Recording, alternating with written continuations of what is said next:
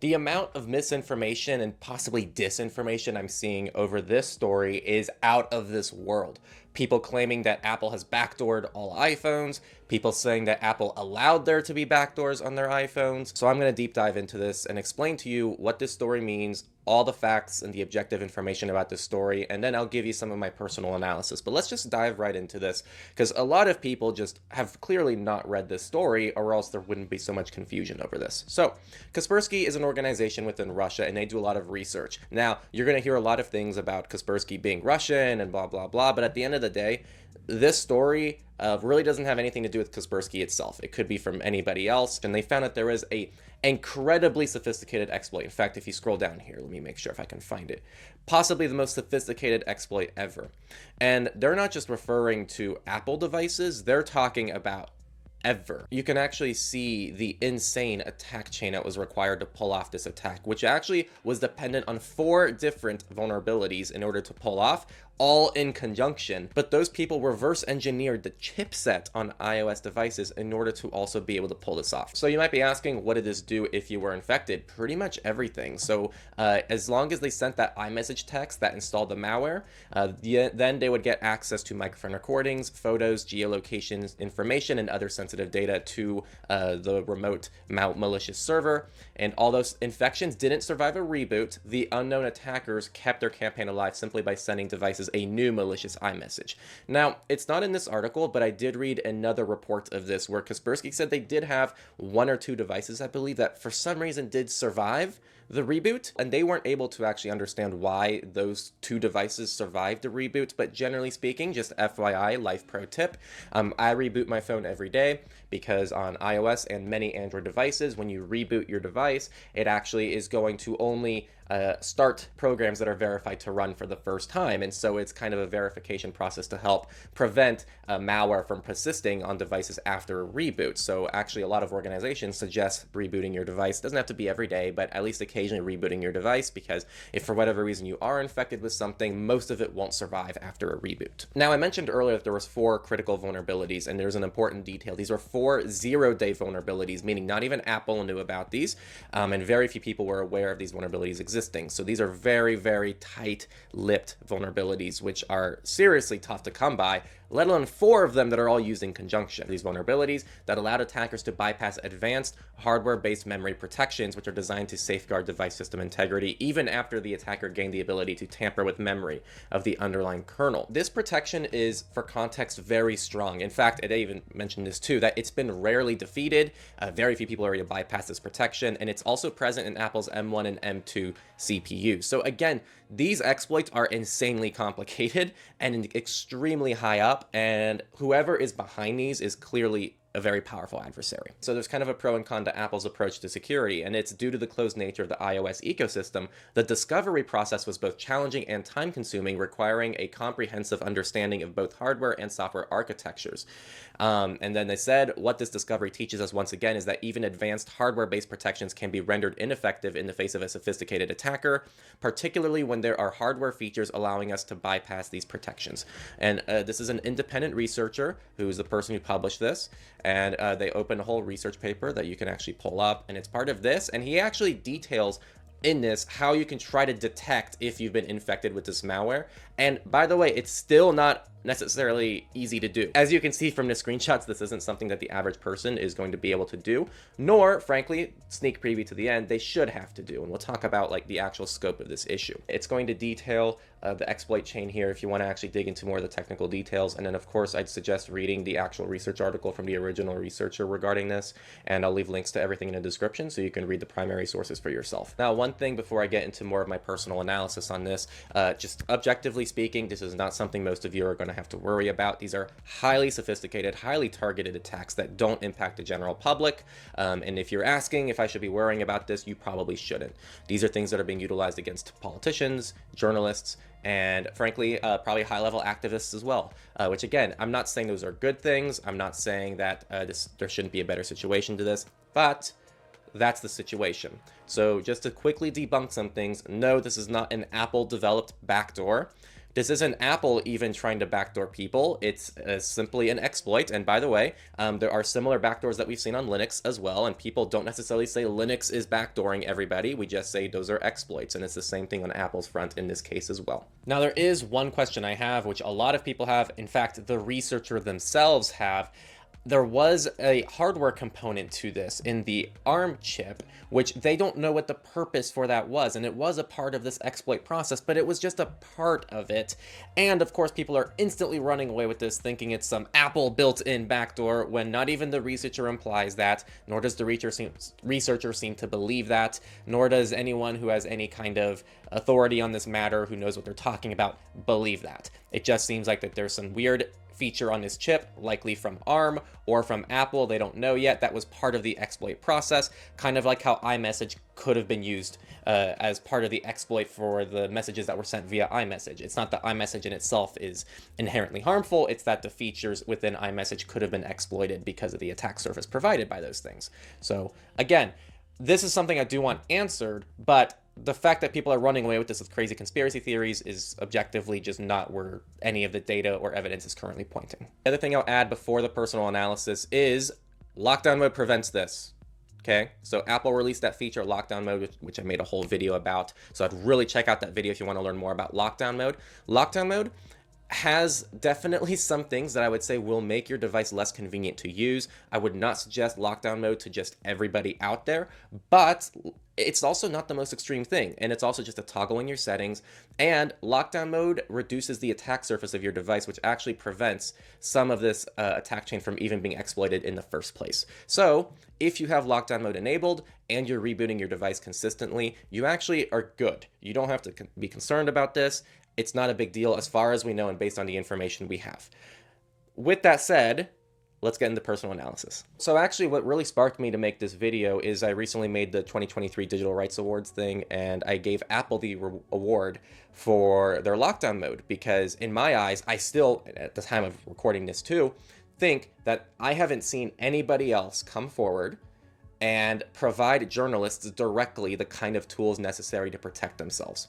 And Apple's done that and people who are going, well, they shouldn't have been exploited in the first place, that's a frankly not a good take because everything is exploited. Are you going to tell me that the countless Linux vulnerabilities should have just been avoided? that's not what happens. So every operating system, every piece of software is going to have vulnerabilities which can be exploited, and that's a basic rule of life. Doesn't matter how secure something is, there is always a way to exploit it. What you need to look at is people's response to it and the kind of precautions and tools and also uh, additional security precautions they're providing their customers to help mitigate the kind of damage that an exploit can cause them. It's actually extremely disingenuous to say that Apple should have just known about this because no one who says that is going to apply that kind of reasoning to the software they like. Um, so we have to be fair about this. We have to look at Linux vulnerabilities and iPhone vulnerabilities and Linux backdoors and Apple backdoors in the same exact way. And the reason why Apple got that Digital Rights Award is because literally anybody watching that has a MacBook, an Apple Watch, or an iPhone you can just go in your settings, toggle on lockdown mode, and you're now able to quite literally fight off a government adversary.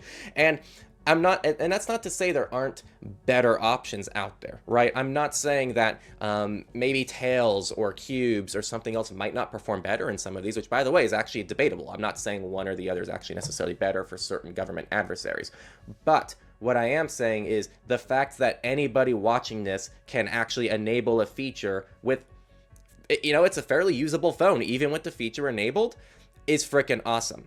Um, I've also seen some people ask, well, how come lockdown just isn't enabled by default for everybody? And they're also claiming that's how Apple's enabling people to be hacked because they want people to be hacked.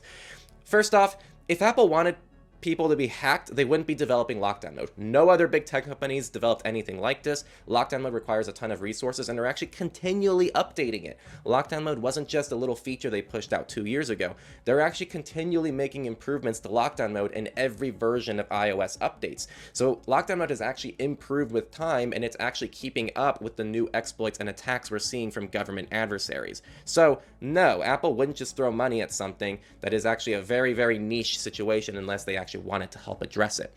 But to go back to the other point, Lockdown has real limitations. In lockdown mode, for example, fonts look like garbage in your web browser. Your web browser will be slower. Some sites won't even load in Safari.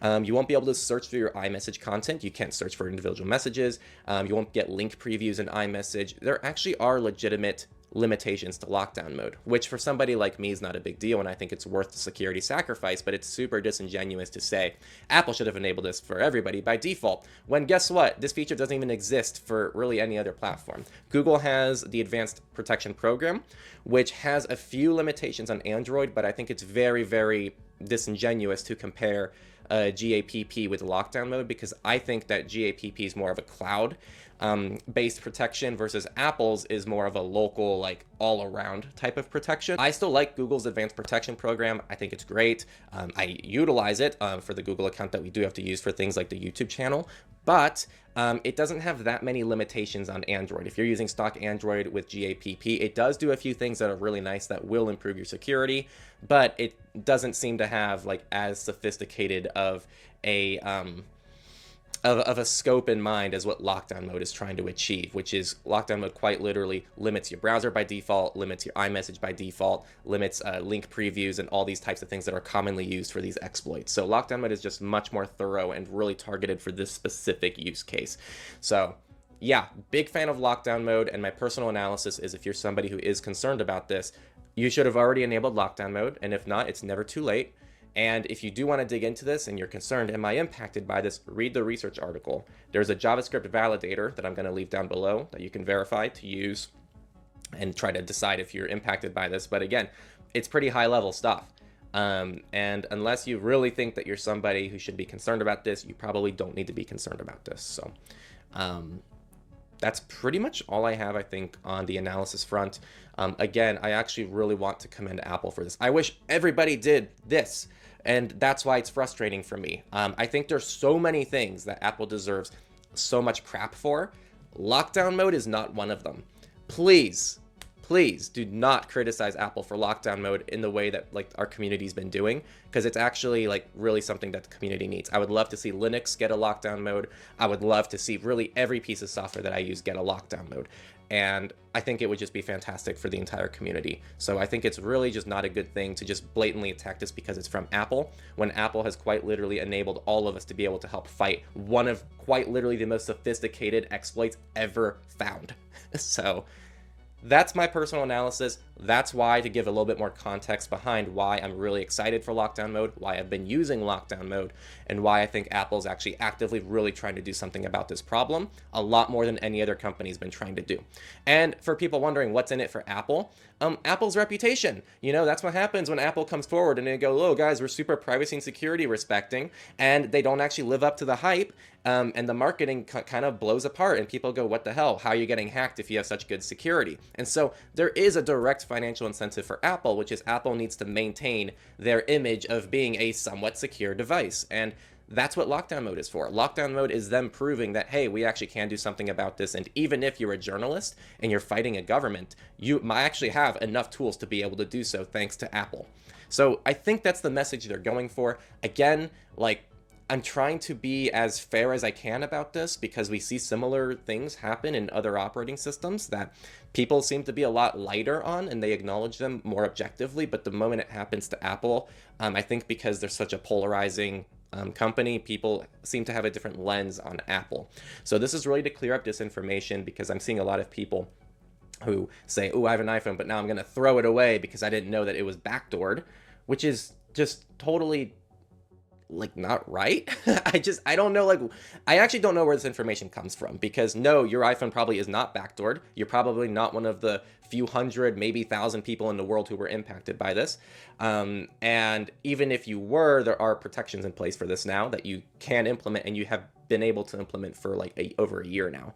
So yeah, takeaway check out that lockdown mode video i made i think it really breaks down what lockdown mode is and why it's such a cool feature um, and otherwise, uh, check out that Digital Rights Award video I made. In fact, I'm just going to link it right now. You're going to see on the screen the lockdown mode video. Go check that out if you want to see how lockdown mode works and why I think it's so freaking cool.